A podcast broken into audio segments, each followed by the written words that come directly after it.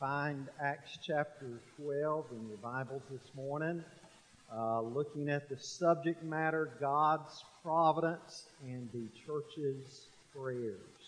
And indeed, I trust that there will never be a Sunday that you come to church that you don't have your personal copy uh, of the Scripture with you. Uh, Acts chapter 12.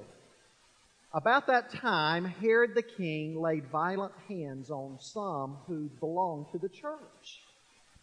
He killed James, the brother of John, with the sword, and when he saw that it pleased the Jews, he proceeded to arrest Peter also. This was during the days of unleavened bread, and when he had seized him, he put him in prison, delivering him over to four squads of soldiers to guard him intending after the Passover to bring him out to the people. So Peter was kept in prison, but earnest prayer for him was made to God by the church. Now, when Herod was about to bring him out, on that very night, Peter was sleeping between two soldiers, bound with two chains, and sentries before the door were guarding the prison. And behold, an angel of the Lord stood next to him, and a light shone in the cell. He struck Peter on the side and woke him up, saying, Get up quickly. And the chains fell off his hands. And the angel said to him, Dress yourself and put on your sandals. And he did so. And he said to him, Wrap your cloak around you and follow me. And he went out and followed him. He did not know that what was being done by the angel was real, but thought that he was seeing a vision. When they had passed the first and the second guard, they came to the iron gate leading into the city. It opened for them of its own accord, and they went out and went along one street, and immediately the angel left him. When Peter came to himself, he said, Now I am sure that the Lord has sent his angel and rescued me from the hand of Herod and from all that the Jewish people were expecting. When he realized this, he went to the house of Mary, the mother of John, whose other name was Mark, where many were gathered together and were praying. And when he knocked at the door of the gateway, a servant girl named Rhoda came to answer. Recognizing Peter's voice, in her joy, she did not open the gate, but ran in and reported that Peter was standing at the gate. They said to her, You're out of your mind. But she kept insisting that it was so, and they kept saying, It is his angel. But Peter continued knocking, and when they opened, they saw him and were amazed. But motioning to them with his hand to be silent, he described to them how the Lord had brought him out of the prison. And he said, Tell these things to James, another James at this point. The James in this verse would be James, the half brother of the Lord, that wrote the little letter of James in our New Testament. Tell these things to James and to the brothers. Then he departed and went to another place. Now, when the day came, there was no little disturbance among the soldiers over what had become of Peter. And after Herod searched for him and did not find him, he examined the sentries and ordered that they should be put to death. Then he went down from Judea to Caesarea and spent time there. Now Herod was angry with the people of Tyre and Sidon, and they came to him with one accord, and having persuaded Blastus, the king's chamberlain, they asked for peace because their country depended on the king's country for food. On an appointed day, Herod put on his royal robes, took his seat upon the throne, and delivered an oration to them. And the people were shouting, The voice of a God and not of a man. Immediately, an angel of the Lord struck him down because he did not give God the glory, and he was eaten by worms and breathed his last. But the word of God increase and multiply. And Barnabas and Saul returned from Jerusalem when they had completed their service, bringing with them John, whose other name was Mark.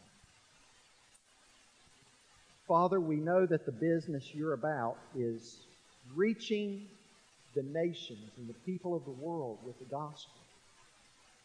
Lord, we count it an honor and a privilege to be a part of that process through our giving, through our going, through service acts that we're able to do. Lord, I pray that you'd help us to be mindful each day that we would open our mouths and speak about what you've done in our lives.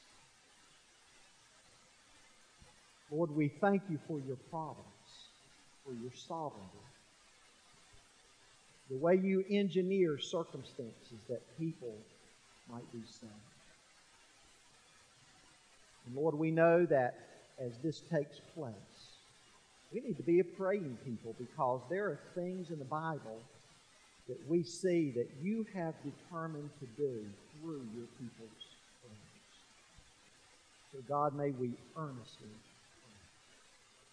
Open our minds and our hearts this morning to understand your word, to understand this passage more clearly than ever. Lord, may your Holy Spirit apply it to each and every one. We pray in Jesus' I'm sure that you realize as a Christian that the enemy with whom we struggle is crafty. He's got a way of striking in different ways. Of course, he can strike when things are bad, but he can even strike when things are good and going smoothly.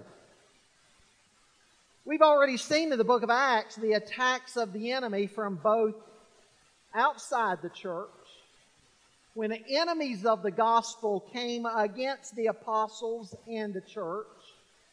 We've also seen his attacks inside the church at the very hands of those that we would have thought were members of the body of Christ themselves, but they ended up working contrary to God's purposes.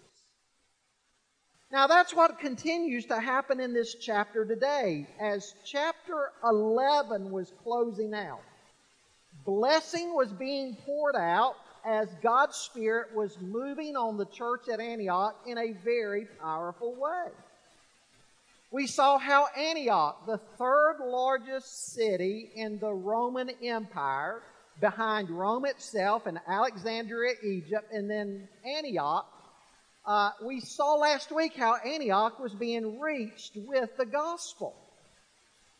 Now, as we come to Acts chapter 12, we're back in Jerusalem, and what do we see? We see how the enemy is we know the year is 44 AD because we're told here about the death of Herod, which can be placed in that year. And so we're approximately somewhere around 12 years removed from the crucifixion and the resurrection of the Lord Jesus. Now, there's three things that Luke highlights for us here. Number one, the providence of God. Number two, the prayers of the church. And number three, the preaching of the word. And what we're going to see here is that while one apostle is put to death and another is put in prison, yet the gospel continues to march forward. It reminds us of what Paul said to young Timothy in 2 Timothy chapter 2 and verse 9. He said, Timothy, while I may be in chains, I am greatly comforted by the fact that I know that the Word of God is not changed. I.H. Marshall writes From Luke's point of view, the emphasis would appear to be on the triumphant progress of the gospel, which is not hindered by the death of one apostle or the imprisonment of another. When the church prays, the cause of God will go forward and his enemies will come to naught even if this does not exempt the church from suffering and martyrdom. Luke's belief in the victory of the gospel is thoroughly realistic. Now, again, this goes back to Jesus' words in Matthew 16 when Jesus told his disciples, I will build my church, and the gates of hell will not prevail against it regardless of the attacks of the enemy against the Lord and against his family, the gospel is going forward and the church is being blessed and built. Now, folks, it makes it critical for you and I to ask a question. And the question is not whether or not God is on our side, but are we on his side? That's the real question. Because man has a tendency to make everything about himself when in reality it ought to be about God. Now, the first thing I want you to notice with me this morning is the providence of God. Look again at the first two verses. It says, About that time, Herod the king laid violent hands on some who belonged to the church. He killed James, the brother of John, with the sword. What we're going to see here initially is the death of James and then later on the deliverance of Peter. We're told in verse 1 that Herod laid hands on people in the church with the intent of harming them, and he had James put to death by the sword. Now, before we get into this, let's think about the influence of the Herods in the New Testament. There's seven Herods that we read about uh, in the New Testament. The first of the New Testament Herods was Herod the Great. He was in power from 41 BC to about 1 BC. He's the Herod that is mentioned in Matthew chapter 2. When the wise men came from the east, and they inquired about the one, they've seen his star in the east, and they want to know where the Messiah uh, is to be born. And Herod the Great, of course, was so jealous, he had all the baby boys two years under, uh, two years and under put to death. That's Herod the Great. Herod the Great was married ten times. Now, his family, who also crosses the page, uh, pages of the New Testament, were Herod Philip I. He was the first husband of Herodias. Remember Herodias. She's the lady whose daughter danced, and her stepfather said, I'll give you anything that you want. And Herodias instructed her daughter, ask for the head of John the Baptist. That was Herod Philip I. He held no official office. Then there's Herod Antipas. Herodias left Herod the first and then married the other Herod, Herod Antipas. He was the ruler of Galilee and Perea. He was the second husband of Herodias and consented to the death of John the Baptist. He was also the Herod to whom Pilate sent Jesus for trial.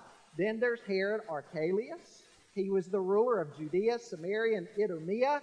He was a bad ruler and he ended up being deposed and banished. Then there's Herod Philip II. He was the ruler of Idumea. He was the founder of Caesarea Philippi, which is named after him. He's the Herod of Luke chapter 3. Then Herod the Great had another son called Aristobulus. His mother was Miriam, and she was descended from the Maccabees. Now, he was murdered by his own father. Then there's Herod Agrippa the first. This is the Herod of Acts 12. Now, com- to complete the list of Herods, as if you're not confused enough already, this Herod Agrippa was also the father of Agrippa the second, before whom uh, Paul will later give a defense of the gospel in Acts 25 and 26. He was also the father of Bernice, who appears with him when Paul was examined, and also the father of Drusilla, who was the wife of Felix. Now, from that brief synopsis, we see that the Herod of Acts 12 was a descendant of the Maccabees. That during the Old Testament and the New Testament, in those 400 silent years, the Maccabean revolt. Remember when Antiochus Epiphanes IV, that wicked Syrian ruler, tried to drown Jerusalem in idolatry and paganism, the Maccabees rose up and led the Jews in, in, a revolt, and they were successful in that revolt. This Herod here is a descendant of them. Now, that would have put him to some degree in good graces with the Jews. And, and plus, on top of that, he tried to observe a lot of their uh, laws and, and ordinances. And so this endured him to the Jewish people to a certain degree. Now, what Herod did in these first two verses of our text was probably to further endear him to the Jews.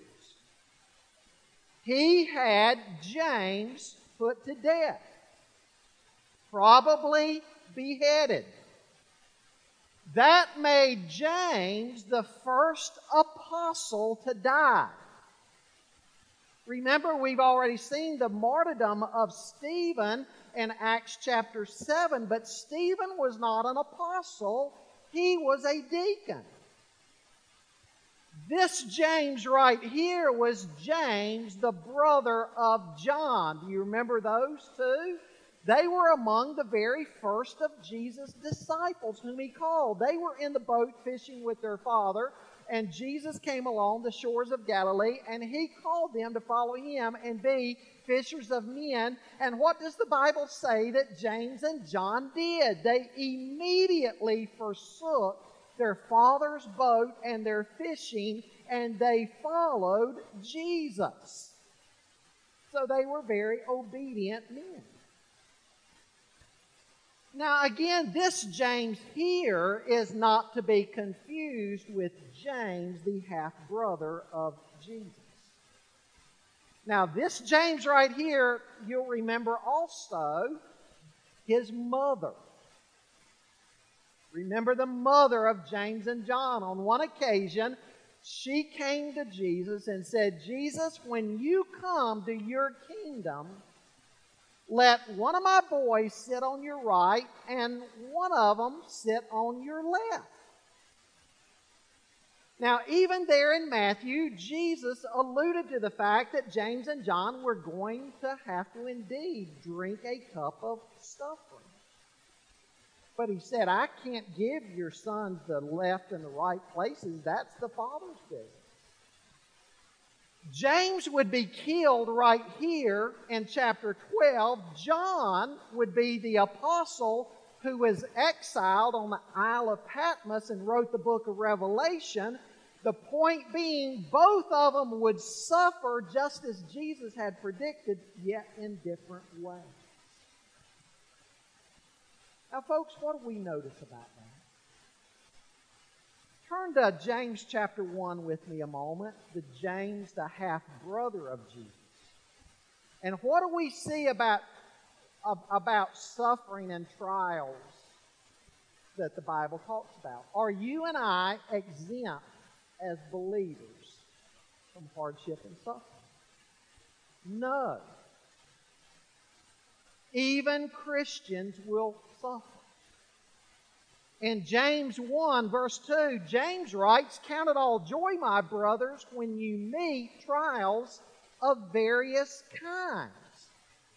For you know that the testing of your faith produces steadfastness, and let steadfastness have its full effect, that you may be perfect and complete, lacking in nothing. Some translations say there, Count it all joy when you fall into divers uh, temptations or trials. The Greek word there that when you stumble or fall into them is the same word used in the parable uh, of the Good Samaritan when the man was traveling down to Jericho and he fell among thieves. Do you and I get up in the morning and leave our house and intend on going out uh, uh, about our business that day with the intent to get involved in suffering or trials? Do we purpose when we leave that morning? I'm going to go out this morning and I'm going to find some trials and tribulations because I don't have enough of them in my life. No. We fall into them, they just happen. And when it talks about various trials here, it's the word from which we get our word, our English word, polka dot. In other words, uh, trials just come in kind of all different shapes and sizes. Life is dotted with trials.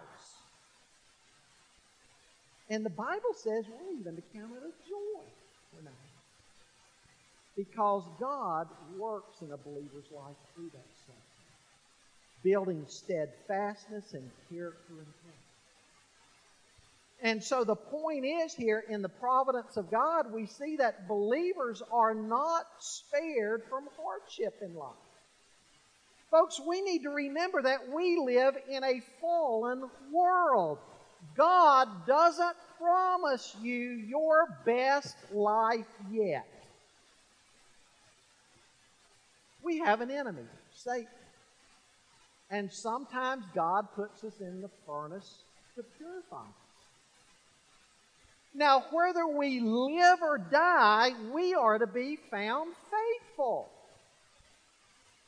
James was a faithful witness, and yet he died. Think about that. He didn't die because he was unfaithful, he died because he was faithful, or in spite of the fact of his faithfulness.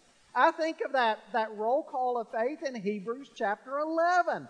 All those names that are mentioned out of the Old Testament of the saints of God who suffered tremendously, some of them even being sawn in two. And the book of Hebrews says this world was not even worthy of him. They were faithful. We are to be faithful. James was faithful.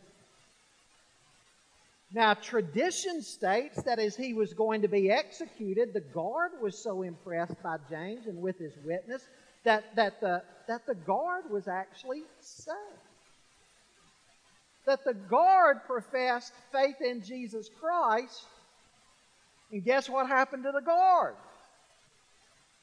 Tradition says that he was martyred alongside of James. I don't know if that story is true or not. I, I hope it is. But nonetheless, James appears to have been faithful right up to the end. Folks, may you and I, may all of us be found faithful, regardless of what we encounter Now, I want us to pause and think about something before moving on, because again, James was martyred here. We're going to see that uh, Peter was delivered that reminds me of Isaiah 55. In the providence of God, what's Isaiah 55 say? God says, My thoughts are not your thoughts, neither are my ways your ways, declares the Lord. For as the heavens are higher than the earth, so are my ways higher than your ways, and my thoughts higher than your thoughts. We don't always understand the plans and purposes of God. Yet Romans 8:28 says in all things God works together for the good of those who love him. He's not saying everything's good. Some things are evil and bad, but God is able to work good through all things. God is sovereign. Can you and I trust God with our lives? Whatever you may be going through right now, can God be trusted with that? Absolutely. Remember what Joseph said to his brothers when they finally showed up down in Egypt to buy food from him, and, and Joseph had been elevated to the prime minister of Egypt? Joseph looked at his brothers and said, Don't be afraid. What you intended for evil, God meant for good. Why does one live and the other die? I don't know. You don't know. But God knows. Why do some of you, why do some of us go through trials and tribulations and hardships in life? We don't necessarily know right now because, as Paul said in 1 Corinthians 13, we're looking through a glass dimly. But then we'll see face to face. You may not ever, this side of heaven, understand why you've gone through some of the things you've gone through. You may not see until after the fact. But one thing the Bible consistently tells us from Genesis to Revelation is that you and I can trust the sovereignty of God. God is providential and God knows what He's doing. The providence of God. Evidently, he was through with James, but he wasn't through with. So the second thing I want you to see here is the prayers of the church. Beginning there in verse 3, it says, And when he saw that it pleased the Jews, he proceeded to arrest Peter also. This was during the days of unleavened bread. And when he had seized him, he put him in prison, delivering him over to four squads of soldiers to guard him, intending after the Passover to bring him out to the people. So Peter was kept in prison, but earnest prayer for him was made to God by the church. Again, Herod is doing what he's doing to gain favor with the people. Now, we're told it was during the days of unleavened bread. The Passover feast would have been on the 14th of Nisan, which would fall around our March or April on the Gregorian calendar. Now, I say around March or April because the Jewish calendar and the Gregorian calendar don't line up perfectly. But remember, the month Nisan for the Jew was to be the first month for them commemorating the night that they left Egypt. Now, as the Jews are celebrating Passover, in Nisan, what are you and I as believers celebrating? Easter. And I say it doesn't always matter. I said March or April because some years you'll notice we have Easter in March and some years in, in April. Now, for, for Passover and the seven days to follow, no leavened bread was to be used that week was called the week of unleavened bread. Now, during that week, no trial or execution was supposed to be carried out. That too helped shed light on the illegality of the trial of Jesus. Remember, they were hurrying up everything, trying to get Jesus crucified before Passover. Now, this explains why Herod had Peter cast into prison instead of trying to kill him immediately. Because it was that week of unleavened bread where no executions were supposed to take place. We see that Peter was being guarded by four squads of soldiers. A squad of soldiers was four soldiers. So that means 16 soldiers round the clock in shifts were guarding uh, Peter. And from verse 6, we're told that Peter was chained not just with one chain, but with two, and he was between two guards. Two on every shift that he was between, and two standing guard. Four guards on each shift. Now, folks, we're being set up for something by being told that. What if it was one chain and one guard? What would some people have said? All the chain was defective in some way. Peter was able to overcome the one guard and get his keys and break out. That one guard fell asleep. That's what people would have said. But being between two guards with two standing guard and two chains, what, what is God setting this whole thing up for? The whole thing is being set up so that nobody will mistake what God is doing here. God is about to work a miracle. Now, verse 5 is a key that we'll come back to how prayer was being made for him. Beginning there in verse 7, we see a supernatural deliverance. God sent an angel. Now, occasionally in the Bible, we read of angels who do God's bidding.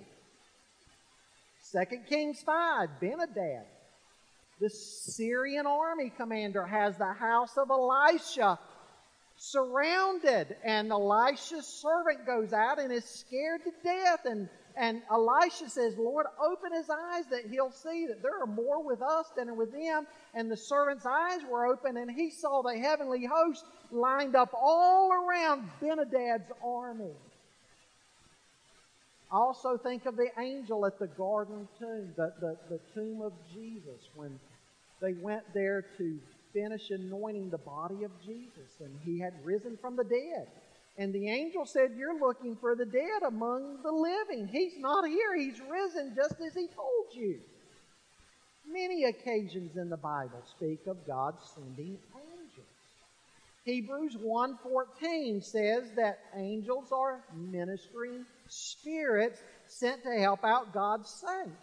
Folks, we can be grateful for the ministry of angels. Now, let me say that several years ago in America, in fact, a decade or more ago, I, I think the nation really had an unhealthy obsession with angels. There was more focus being put on angels than on Christ Himself, and that's not right. But nonetheless, we can be grateful for the ministry of angels. The Bible says sometimes you and I might entertain angels and not even be aware of it. This angel comes to set Peter free. Now, apparently, it is in direct response to the prayers of the church. Now, thinking back to James a minute, perhaps with James, things happened so quickly that the church didn't really have time. But when Herod laid hands on Peter and put him in prison that week of unleavened bread, they had time. They gathered together and with urgency they were crying out in Peter's behalf to the Lord. They, they prayed. And that's the real distinction here with Peter. They were praying. You know, Paul certainly believed in the prayers of the church. Remember there at Philippi when, when Paul was under his first imprisonment and the Philippians were concerned about him?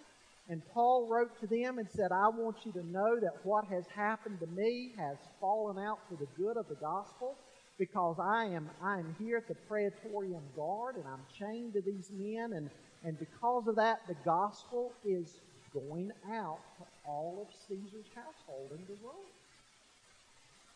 And Paul was confident that his first imprisonment, he would be set free, and indeed he was. And he said to the Philippians, I fully believe that through your prayers, your prayers are going to be something that God uses to get me delivered. And then in 2 Corinthians 1, where Paul talked about all the hardships he was under, that at times he felt like he had the sentence of death in himself, he said, But I'm confident that your prayers are going to help me to bear up under everything that I'm going through. And indeed they did. And Ephesians chapter 6, in that spiritual warfare passage, he ended that by talking about the prayers of God's people. He said, Pray that God would enable me to open my mouth and speak the gospel with clarity. And so, folks, the early church certainly believed in the prayers of one another. God works through the prayers of His church. We're being shown a couple of things here. Number one, God's ways are higher than our ways, but number two, we're being shown at the same time about the efficacy of prayer. When the church prays, God moves. Now, you've got to appreciate Peter's peace. Remember Peter back in the Gospels? They're on the Sea of Galilee and there's this big storm and all the disciples are scared to death. Jesus is down in the bow of the ship and he's fast asleep. And they wake him up and said, Lord, don't you care? We're in this storm and we're about to die. Don't you care? Wake up. And remember how Jesus woke up and he calmed the sea? They were scared. This time, Peter is in the midst of the storm. He's asleep between two Peter's been a changed man. This is a different man than we see in the gospel. He's a lot like Jesus here. He's asleep in the storm. Isn't that beautiful? But, folks, we, we need to see that when the church prays, God moves. Now, we think the early church was perfect all the time, but they had their struggles too. The church is praying here. Peter is delivered. Now, you got to see the humor in all this. The church is praying for Peter's deliverance. Peter is delivered. He goes back to the to the church. He knocks on the door. Rhoda comes to the door, hears his voice, goes back, tells the church, Peter's here. Our prayers have been answered. And they tell her, You're crazy. You're out of your mind. You've got to see some humor in it. Seems like it was easier for Peter to get out of jail than it was for him to get back into the church. But it shows us something, doesn't it? Even they sometimes were, were weak in their prayers. Sometimes we say, you know what, I'm not going to pray because I'm just so weak in my prayers. Why bother? They were weak in this prayer, but they prayed. God still worked in spite of them. Pray because God works in spite of our weaknesses. What a marvelous touch of the grace of God. Well, God delivers Peter through his providence and the prayers of the church, but he also deals with Herod. He deals with Herod, beginning there in verse 18. We see the demise of Herod. He's a hardened man. He has these 16 guards killed because he's been humiliated. Now, what he's doing here by, by having these guards executed that let Peter get away, he's practicing what was known as the Justinian Code. The Justinian Code that soldiers had to live by was that if your prisoner gets free, if he escapes, you suffer whatever sentence or whatever fate your prisoner was going to suffer. So Peter was going to be put to death as soon as the days of unleavened bread were over, and so Herod has the soldiers put to death. Then he leaves town. He, he goes to handle a skirmish or a complaint. Uh, there were trade agreements between the people of Tyre and Sidon and the Jewish people whom Herod ruled. Uh, Tyre and Sidon had been two principal cities of Phoenicia, and for centuries the Phoenicians had dominated the Mediterranean world with their highly developed sea trade. Now, we are dependent to some degree on Josephus for what happened here. Josephus was the Jewish historian. And he sheds light on this account. Herod went to Caesarea, which had a large amphitheater. Back in January, Connie and I, because of your graciousness, we had the opportunity of standing in that very amphitheater that seats I think it was about 15,000 people. And you're sitting there in that amphitheater and you're looking out towards the Mediterranean Sea. Caesarea is a beautiful city. And right in the middle of that amphitheater, probably about 10 rows up, is a little flattened out, cut out section. And we were told that's where Herod, in Acts 12, where Herod would have been seated in this event right here. That was the king's spot. And Herod was seated to, to hear the, the complaints. And, and Josephus says how he had big shows put on because here the people are of Tyre and Sidon there to, to to complain about things. And what he does is he has big shows put on to, to kind of entertain them and kind of change the mood, lighten up the mood a little bit. And, and Josephus and in the scripture here alludes to the fact of how he's all decked out in his royal garb. And Josephus talks about the sun glistening down on him and, and just radiating out from him. He almost would look like some divine figure sitting up there. And the people here said, A God has spoken to us. And God struck him. Josephus says it took five days for him to die. He was struck immediately. Some say his appendix ruptured and all the poison poured out into the abdominal cavity. And in agony, writhing pain, After five days, he died. We're not told exactly how he died, but that's what some say. Folks, there's a bitter irony here. The man who looked glorious on the outside was rotten to the core on the inside.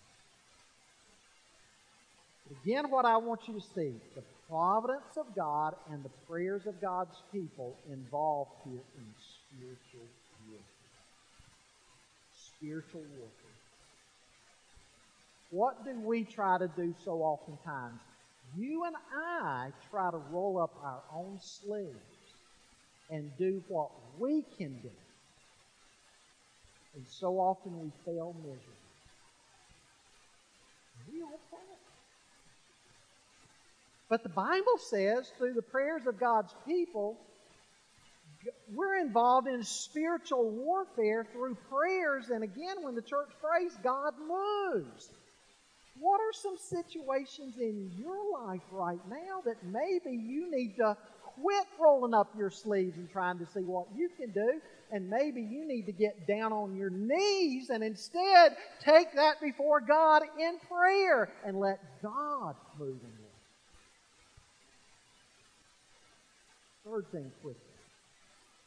The preaching of the word. Verse 24 says, But the word of God increased and multiplied. God delivers his servant and his people. He deals with the man who's the enemy of the gospel. He blesses the spread of his word. An enemy of the gospel is taken out of the picture. The gospel train marches on. The word of God will prevail. Folks, what's God up to? God is up to reaching the nations. God's providence and the prayers of His children are used by God to keep getting the good news about Jesus to a lost and a dying world. They didn't allow a little bit of opposition or even the martyrdom of one of their own to prevent them from the mission that God had called them to. People look at the world today and some say, you know what, it's just too dangerous of a place. It might cost us too much. And yet, this group of Christians right here that we're looking at, they love their lives not unto death. Revelation 12 11 says, They overcame him, that is Satan, by the blood of the Lamb, by the word of their testimony, and they loved not their lives unto death.